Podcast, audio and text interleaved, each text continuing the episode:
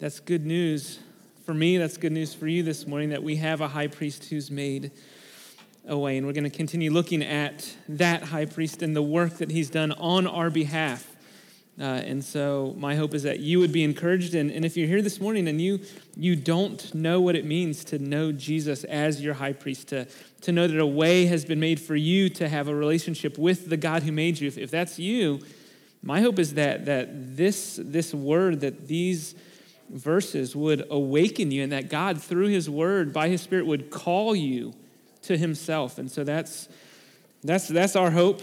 Um, and so, so we, are, we are expectant um, that God's going to work through this time, through this sermon, uh, not because I'm a good preacher, but because God's word is powerful. Um, so we're, we're going to look in Hebrews chapter 9 is where we're going to be. And so if you have your Bibles, you can turn to Hebrews chapter 9. We do have some on that back table there, the, the, the, the aqua paperbacks, and if you need a Bible, you are welcome to have one of those. Uh, but we're going to be looking specifically at verses 15 through 22 uh, in Hebrews chapter 9. But, but last week we began working through the, the second half of Hebrews chapter 9, which really runs from verse 11 all the way down through the end of chapter 9, which is verse 28. And last week we started by looking at verses 11 through 14 and the focus was on the blood of Christ. That, that was the focus, the blood of this new covenant. And that focus is going to continue into this week's passage and then also into next week. So, all of the second half of Hebrews chapter 9 is on the blood of Christ, the blood of the new covenant. And this isn't, this isn't original to the author of Hebrews. And so if you're if you've grown up in church, you, you've probably heard when when whenever a church, typically when they observe communion or they take the Lord's Supper, there's a quotation from Jesus himself. So, uh, all three of the synoptic gospels, Matthew, Mark, and Luke, all record Jesus in the upper room when, when he has all of his disciples. He's going to be crucified the next day, and he has them together, and he, he breaks bread, and he says, This bread is my body. And then they eat, and then he, he takes the cup, and he says, and this I'll read from Luke 22, he took the cup after they had eaten, and he said, This cup that is poured out for you is the new covenant in my blood.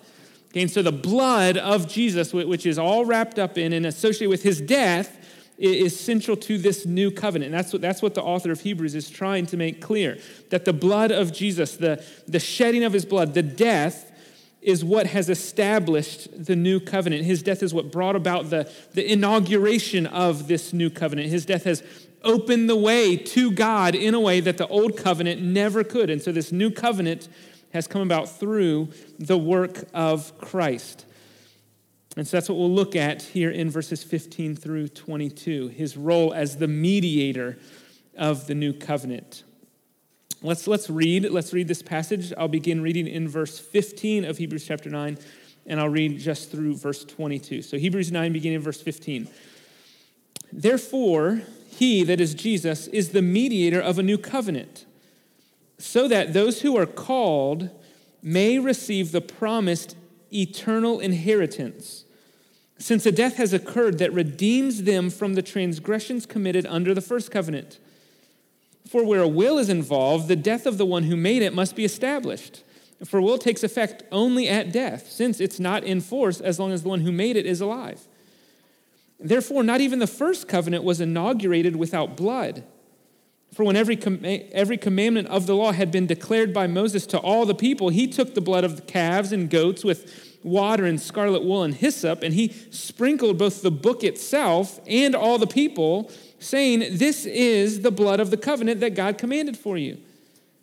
And in the same way, he, that is Moses, sprinkled with the blood both the tent and all the vessels used in worship. worship. Indeed, under the law or under the first covenant, almost everything is purified with blood.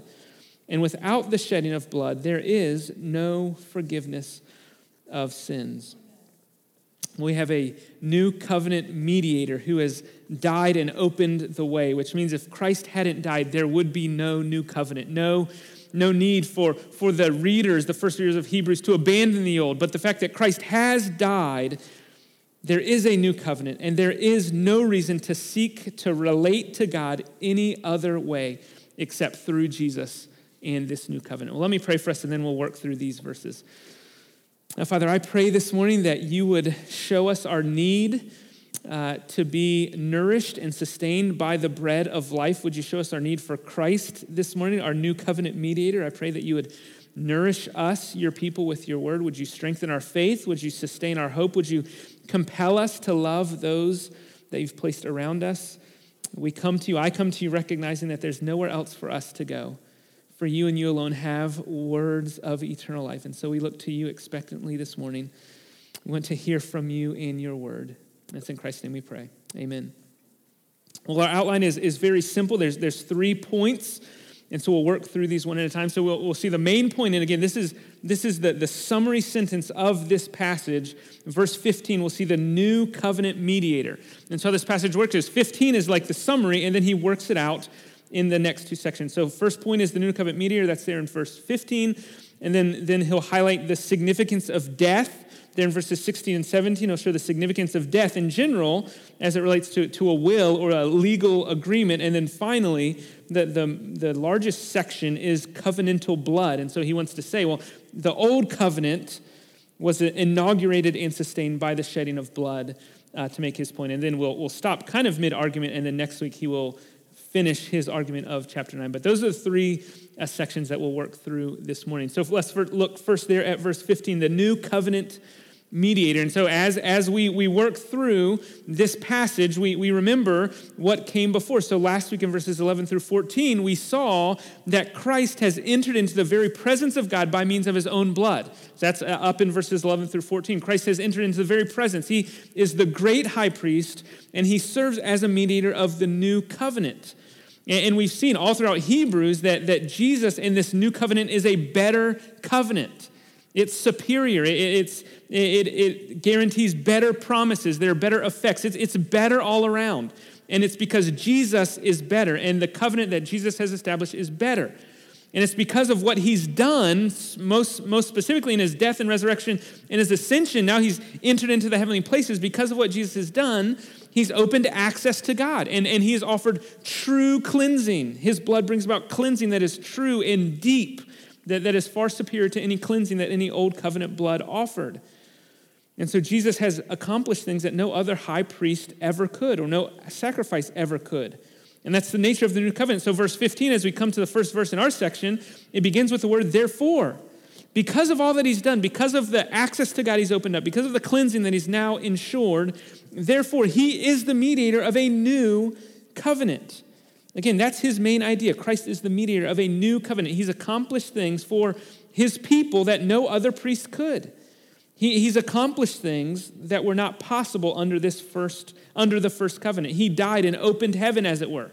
Therefore, as a result of what he's done, he's the mediator of a new covenant. And, and notice how verse 15 continues there. He, he's the mediator of a new covenant. And what's the result of this new covenant? So that those who are called may receive the promised eternal inheritance. So he's the mediator of this new covenant, the, the better covenant. And the new covenant offers what the old could not do. And it's significant the promises and its effects. As the mediator of the new covenant, the author says that Jesus offers, or, or we could say guarantees, the promised eternal inheritance. The divine purpose, God's, God's idea and purpose in Jesus becoming the mediator of this new covenant is that those who are called might receive something, might receive the promised eternal inheritance. Now, what does that mean? Now that's the, that's the reason he's the mediator of a new covenant, that, that those who are called might receive this. Well, what is this? What is this promised eternal inheritance? Well, we know that it's, it's an eternal inheritance, so, so the timeline looking forward, right? That, that's helpful in knowing that it, that it never ends. It's something that, that his people will possess forever. But also, it's significant to recognize that this language, this inheritance language, it's not foreign to the Bible, the idea of, of the inheritance of God's people. Now, it hasn't been, been, been, very common here in Hebrews thus far, but it plays a huge role in the life of, of God's people, in the life of Israel. Think about the life of the children of Abraham. The, the inheritance, the promise that God made to Abraham was, was a sustaining promise. And so, what the author of Hebrews is doing here, he's connecting the new covenant benefits, the eternal inheritance, with the promise of eternal inheritance that was made to Abraham. I think that's why he mentions eternal inheritance. It was the promise of an inheritance that was made to Abraham that sustained Israel. And that's what passed down from generation to generation. We're, we're going to have our inheritance. We're going to get what God promised. We're going to get our land. We're going to get Him. And it was Abraham and his offspring that received this promise. And, and we'll find out in Hebrews what we've seen already, but we'll especially see in Hebrews 11 that Abraham never really got his inheritance. He never fully received it. None of his descendants, none of his children, the people of faith, never received the promise in full. And they didn't receive it because under the old covenant, it couldn't deliver. It couldn't, it couldn't, it was inadequate to deliver what was promised. Instead, there's always going to be a need for a new covenant, for a better covenant. And this new covenant has now come in Jesus. He has ensured, He's guaranteed. Notice not simply that the internal promise of inheritance will be received. So when Jesus comes, it's not the promise that's passed down. When Jesus comes, it's the inheritance itself that's received. So when Jesus comes, the inheritance has come. In Christ, the fulfillment of the promise has come. A death has occurred that frees God's people from their transgressions and ensures that they receive the promised eternal inheritance, which at the end of the day is God Himself, which is why this whole, whole point is fellowship with God. It, we get God now because of what Jesus has done. And we have him now and we'll have him forever. And his point is that it's only through Jesus that these promises, that this inheritance can be received. You can't get God apart from Jesus. He is the mediator, He is the only mediator. The promises to Abraham and to all God's people have been realized in Jesus. Not Moses, not Abraham, not Adam, not Muhammad, not Joseph Smith, not the Pope, not yourself, no one else. The promises of God, God Himself comes to you only through Jesus Christ. A relationship with Him comes through no other means Jesus or nothing. He's the mediator of a new covenant, and He ensures that those who are called might receive it.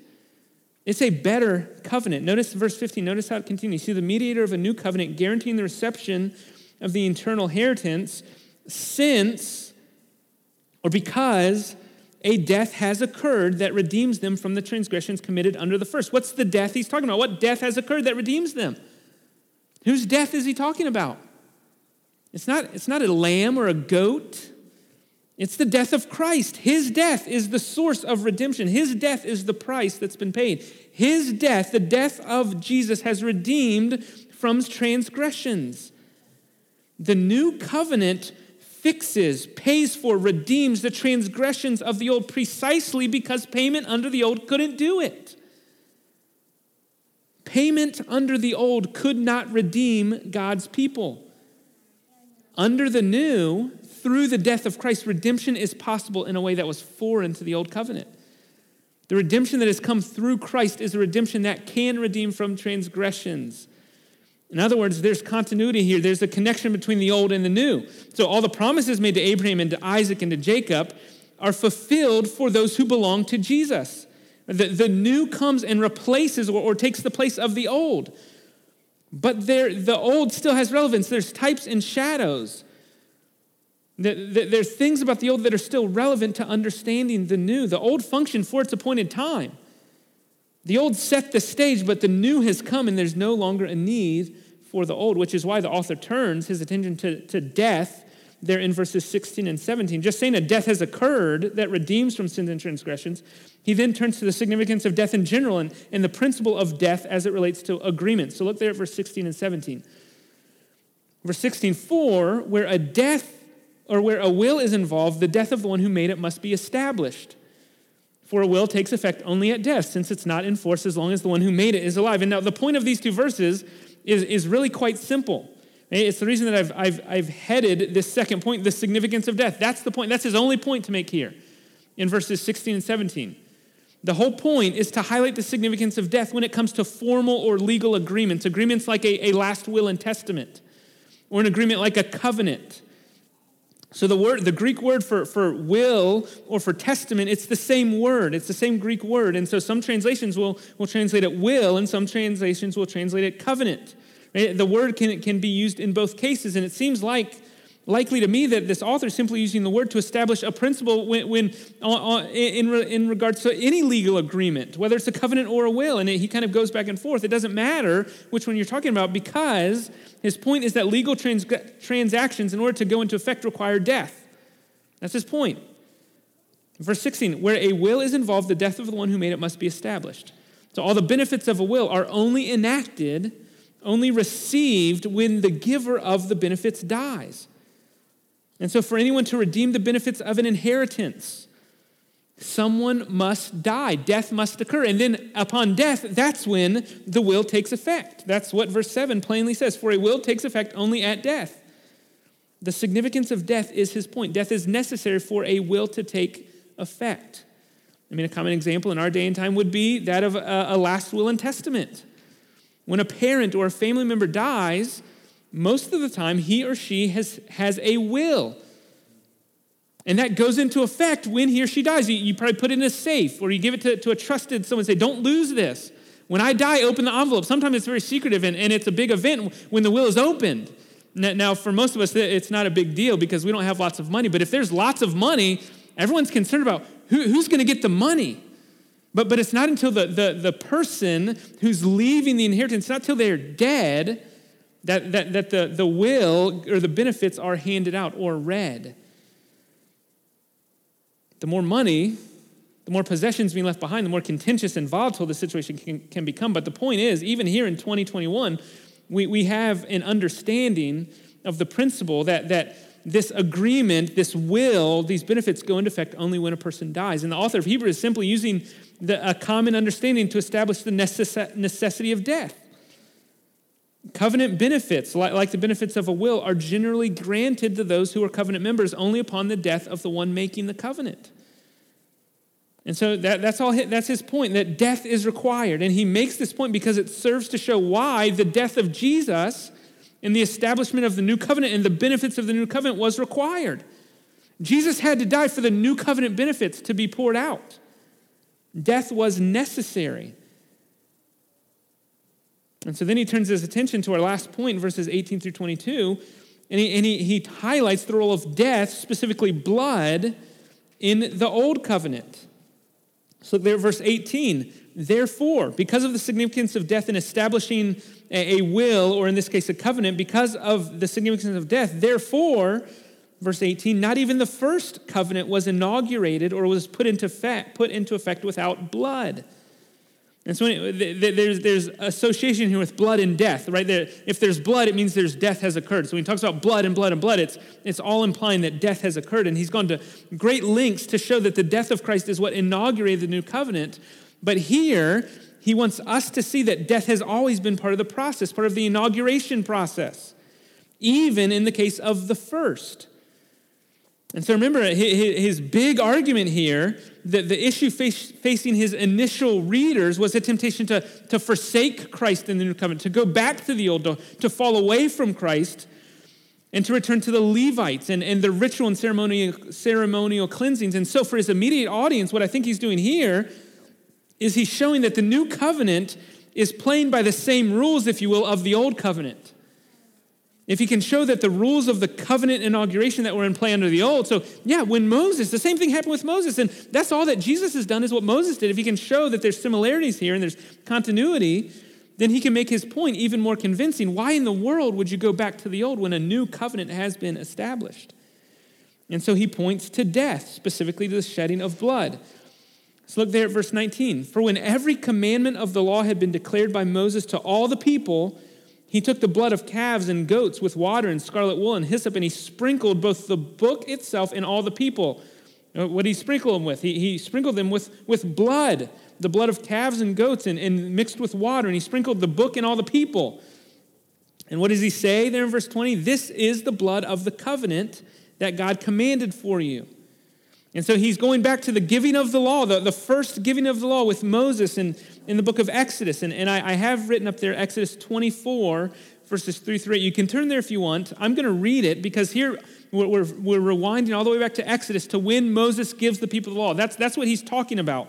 And so I want you to hear in Exodus the same thing he's just said in Hebrews 9. So, Exodus 24, beginning of verse 3, here's what's recorded Moses came and he told the people all the words of the Lord and all the rules. So he's come down the mountain, he tells them everything. And all the people answered with one voice. Imagine this all the people answer with one voice, and they say, All the words that the Lord has spoken, we will do. And Moses wrote down all the words of the Lord. And he rose early in the morning and he built an altar at the foot of the mountain and, and 12 pillars according to the 12 tribes of Israel. And, and Moses sent a young, young men of the people of Israel who offered burnt offerings and sacrificed peace offerings of oxen to the Lord. And Moses took half of the blood and he put it in basins, and half of the blood he threw against the altar.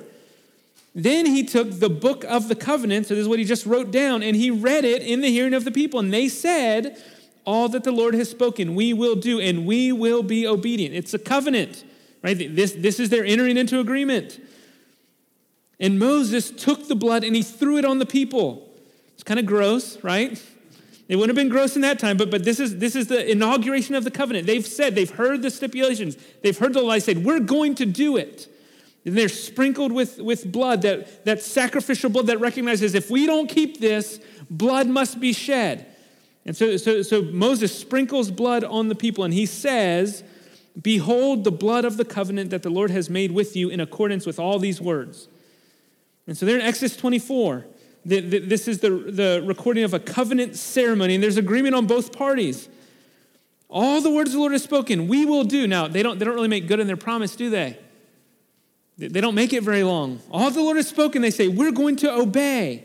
That's the, that's, that's the covenantal agreement and blood was part of that ceremony. There are burnt offerings and sacrifices, which meant death occurred. Blood means death, and so blood from these sacrifices is sprinkled, sprinkled on the altar. And, and he reads from the book of the covenant. He sprinkles the blood on the people. And so blood is shed and sprinkled, and that is the inauguration of the covenant. It's a formal agreement. Death occurred, and the covenant was entered into and the sprinkling of the blood that accompanies that proclamation that validates or inaugurates the covenant. Right? That's, that's why blood was required, which means that death was necessary for the inauguration or the establishment of the covenant, even the old covenant. So he's saying blood was shed when Moses and the people entered in, when Moses gave the law. And all these, all these sacrifices, all these rituals that you are set on keeping, they were put into place by the shedding of blood. New blood has been shed. Why are you going to go back to the old? That's his point. Blood has been significant in covenantal keeping and making. And so, this, this inaugural ceremony, the giving of the law, the agreement between God and the Israelites required death because it required the blood to be sprinkled. And it wasn't just the beginning, this, this ceremony that, that requires blood. Notice how verse 21 of Hebrews 9 continues. And in the same way, he sprinkled with blood both the tent and all the vessels used in worship. So it wasn't just the people in the altar, like we read about in Exodus 24. The process of sprinkling blood involves sprinkling the tent and all the vessels used in regular worship. Now, I won't list all the references, but blood was sprinkled on throughout the, the regular worship practices of Israel the altar, the garments of the high priests. It, it was sprinkled before the tent of meeting.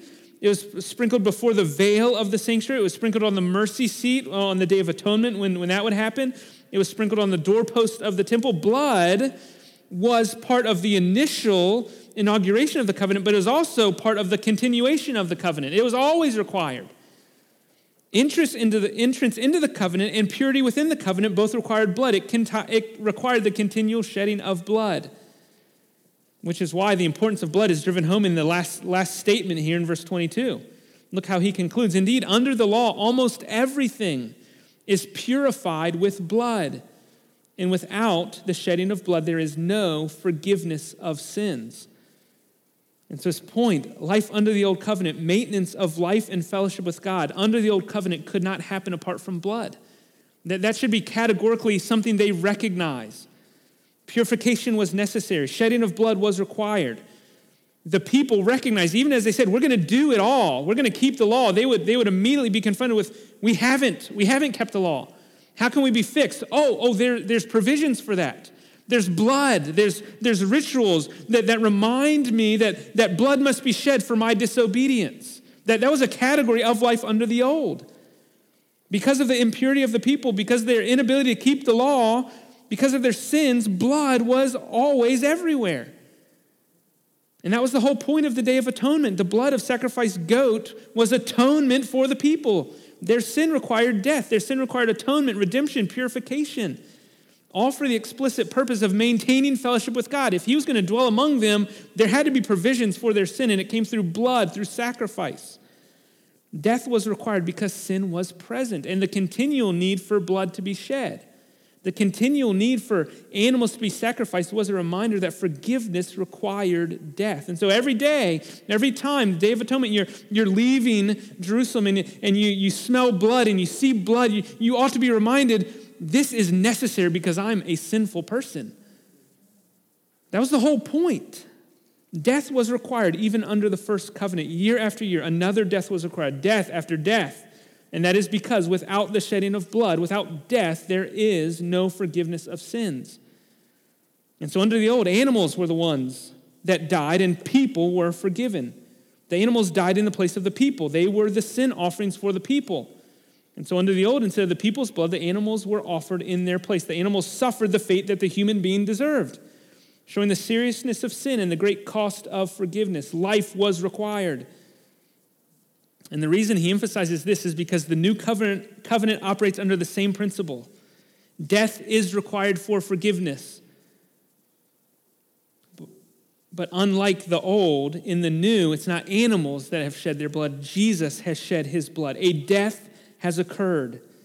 And that death, that shedding of blood, unlike the shedding of blood under the old, the death of Christ redeems his people from their sins. And that redemption is, is permanent. Christ has died once for all, never to die again. No further need for blood to be shed because the blood of Christ has been shed once for all. And that sets the stage as he ends there with, with verse 22. As he transitions, his focus is going to be on the singular death of Christ, the one time nature of this sacrifice, which is what, Lord willing, we'll look at next week. But as we close, I just want to point you to a few points of application from this passage as we think, think about what, what does this mean? How do we apply this? And so there's just there's there's three points. All have to do with the blood, the blood of Christ, the blood of this new covenant. And so first, the blood and the gospel. And, and so as we look, this is not unique to this passage. It is unique to this passage, uh, or is specific to this passage, but it's not unique to the book of Hebrews. The death of Christ, his blood, forms the foundation of Christian hope. And so we just can step back and say, without the blood of Christ, there is no Christian faith. If your Christianity doesn't have a place for the shed blood of Christ, you don't have Christianity. The blood forms the foundation of the gospel. This is why the cross is the boast of the Christian. This is why we sing songs and rejoice in the blood. We're going to do it in just a minute. There's no Christianity without the blood of Christ. There's no forgiveness of sins without the blood of Christ. There's no new covenant without the blood of Christ. The blood of Christ that was shed is the hope for sinners like you and like me.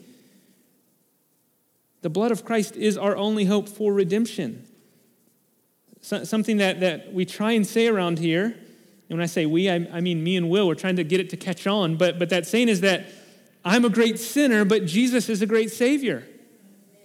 The greatness of our Savior is seen in the fact that He died for us in order to redeem us, to save us, to deliver us.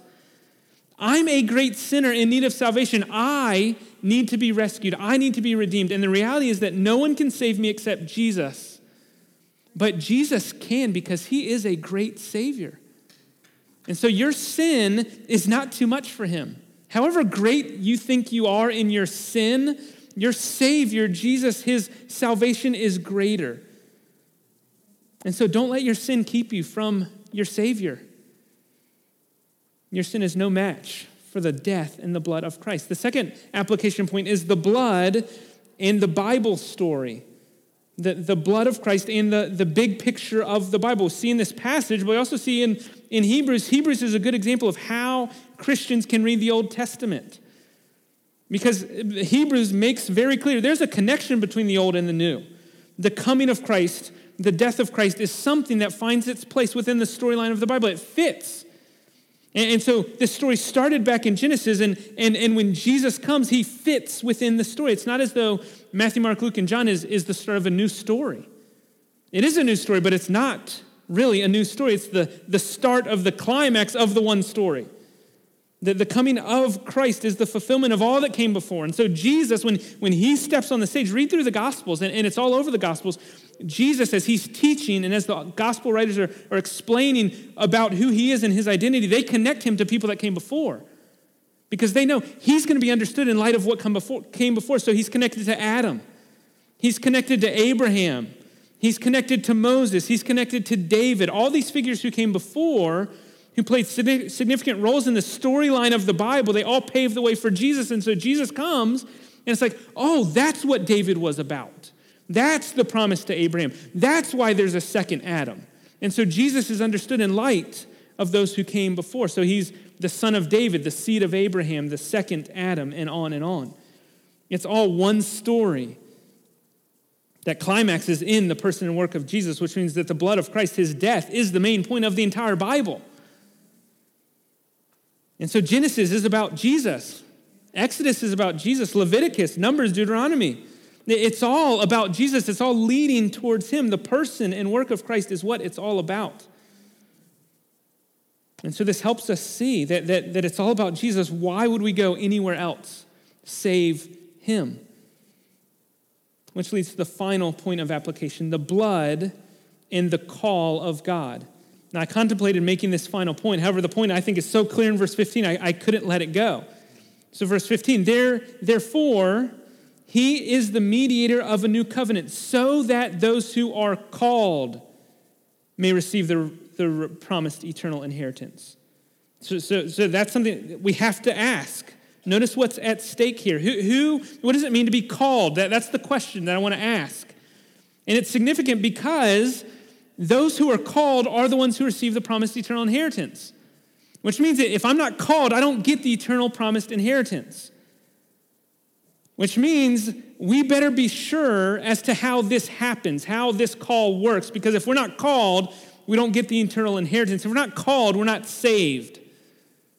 Do, you see the logic there in verse 15? He, Jesus has died. He's the mediator of a new covenant so that those who are called receive this eternal inheritance. So you don't know what it means to be called. And, and the best place to, to help, under, eh, help explain this is 1 Corinthians 1. So in 1 Corinthians chapter 1, you can write down verses 22 through 24. This is part of Paul's bigger argument. So in, in 1 Corinthians 1, Paul's like, I, I'm not wise. I'm not the smartest guy, and none of you are either. We're not wealthy. We're not powerful. We're just normal old people. And Paul, his whole argument is that God uses normal old people. And he, he continues in the argument there in 1 Corinthians is that just look at the gospel that we preach. It is foolishness. And so in verse 22, of 1 Corinthians 1, listen to what Paul says about how the gospel is received as it's preached. He says, For Jews demand signs, and Greeks seek wisdom. But we, talking about him and the apostles, we preach Christ crucified, which is a stumbling block to Jews and folly to Gentiles. So, so Paul's saying the gospel that I preach it's either a stumbling block or it's folly. Right? So, Jews and Greeks, that's all there is in the world as Paul's writing. There, there's Jews and Gentiles. He says, when we preach this gospel, it's either received as, as a stumbling block, which means they don't, they, don't, they don't believe it. No, Jesus is not the Messiah. We're still waiting on him. No, it can't be. Or it's folly. Yeah, are you telling me that God became a man and died on a cross and then rose again three days later? That is ridiculous. That's weakness. That's foolishness. And so that's how the gospel is received, Paul's saying in 1 Corinthians 1. Verse 24, so he says, here's how it's received among the Jews and the Greeks, but, here's a third category of person he introduces, but to those who are called, both Jews and Greeks, third category of people made up of Jews and Greeks, those who are called, we preach Christ, who is, notice, the power of God and the wisdom of God. And so there's Jews and Greeks, there's everyone. And so Paul says the whole, whole world is in two categories there's Jews and Gentiles. Jew, Gentiles, Greeks, same thing. And Paul says the gospel of Christ crucified doesn't make sense to either group of people. The gospel makes no sense. But Paul says we still preach the gospel because there's a third group. There's those who are called. And that includes some from the Jews and some of the Greeks. But when the, those who are called, when they hear the gospel, it's the power of God, it's the wisdom of God. They believe it, they accept it. And why do they accept it? They accept it because they're called. That's the result. They hear the message of Christ crucified, and to them, to those who are called, it's the message of the power of God and the wisdom of God. And those who make up this third group of those called is both Jews and Greeks. And the point Paul is making, and the point I want us to understand here in the middle of Hebrews 9, is that the gospel message, the good news that Christ has died, has been buried, has resurrected, has ascended, and is now interceding at the right hand of the Father as a great high priest, that message, that news, that there's a mediator between God and man, that there's a mediator who offers peace and restores fellowship, that message is going to be folly, and it's going to be ridiculous, and it's going to be mocked. And it's going to be treated that way by almost everyone. That has been the case since the apostles. And that's okay because to those who are called, it will be the message of salvation. It will make perfect sense. It will be the power and wisdom of God. It will be like, why hasn't anyone told me this before? That's what happens when someone is called.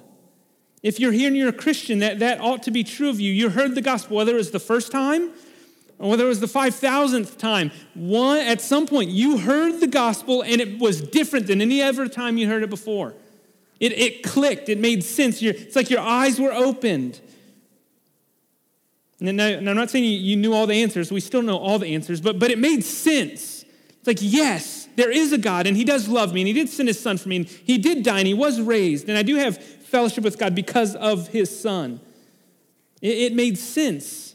And that happens for everyone who is called. And so, this idea of calling, right, it, it's, it's, it's known as, in some theological terms, as effectual calling. It's effectual when God calls someone in this way, that they come. The, the, the, result is part of the call. It simply means when someone becomes a Christian, if you're a Christian, I'm a Christian, and we are Christians, it is more resultant of God's action than my action. Right? No Christian should have a problem saying that. I'm a Christian today more because God called me than because I did anything. Right? When God calls, He ensures that we come. And in other words, if anyone's going to put their faith in Christ, if anyone's going to hold fast to Him, if anyone's going to trust in Him, that person must be called by God. God has to call, God has to effectually call. Because if God doesn't call, no one gets saved. We don't come. If God hadn't called me, I would not be where I am.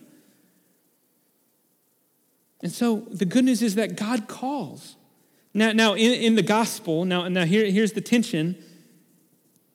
Do we walk around with this good news of the gospel and say, okay, is God going to call you? Is God going to call you? I got to make sure God's going to call you before I share the gospel. No, we, we share indiscriminately. Whoever so, whoever so wills, come to Jesus. The, the gospel is for you. If you're sitting here today, Christ died so that you might be saved. It is an indiscriminate calling, but my call is not the same as God's call. I don't refuse to share the gospel because I don't know if God's going to call someone or not. I share the gospel recognizing that, that if, if God doesn't call, no one's going to come. And that gives great hope as we seek to evangelize and share the gospel.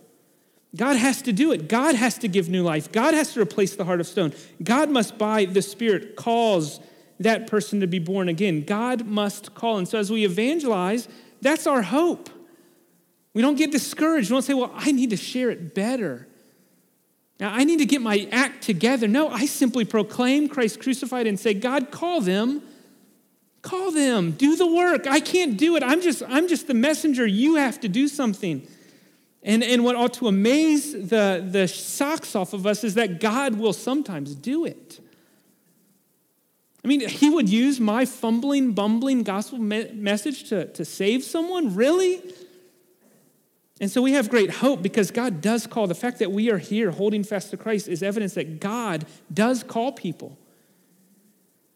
And so it's good news for us in our evangelism, but it's also good news for us that we are safe and secure because if we're if if, if our heart, if our affections are for Jesus, we're safe.